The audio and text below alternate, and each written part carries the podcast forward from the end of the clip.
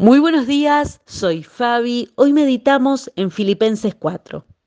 Concéntrense en todo lo que es verdadero, todo lo honorable, todo lo justo, todo lo puro, todo lo bello y todo lo admirable. Piensen en cosas excelentes y dignas de alabanza. Sabotaje, según el diccionario, es la oposición disimulada contra proyectos, decisiones, etc.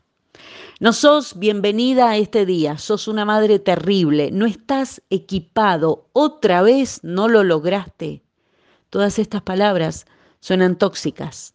Suenan a esas cosas que tal vez nos diría nuestro peor enemigo. El problema es que todo esto y mucho más, más que estar afuera, suele estar como pensamiento dentro nuestro.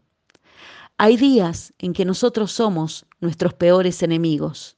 Nos levantamos con una especie de autosabotaje.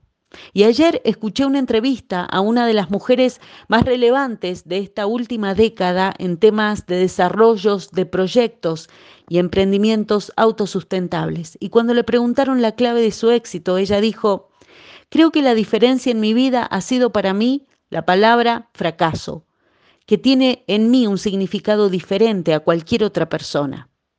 Yo estoy pudiendo recordar, dijo ella, que soy humana, esto lo recuerdo cada día, y que no solo cometo errores, tengo que hacerlo, porque para aprender a mantenerme de pie, antes tuve que aceptar que puedo caer. Ella dijo, si algo sale mal, simplemente me digo, levántate, tenés otro emprendimiento por delante.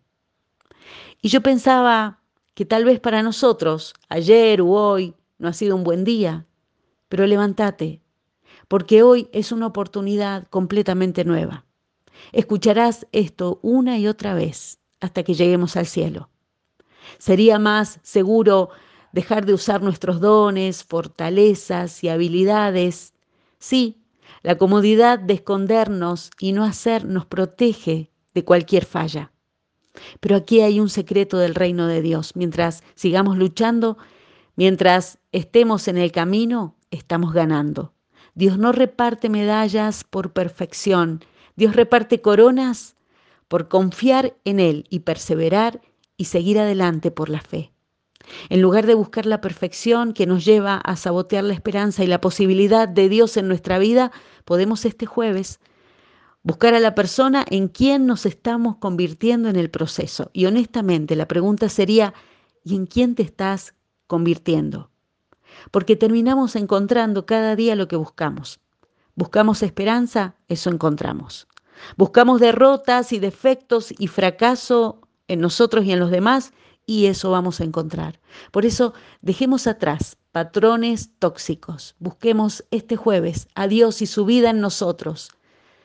Y entonces, eso mismo vamos a encontrar. Jeremías capítulo 29 dice, si me buscan de todo corazón, podrán encontrarme. Sí, me encontrarán, dice el Señor. Que así sea, en su nombre. Amén.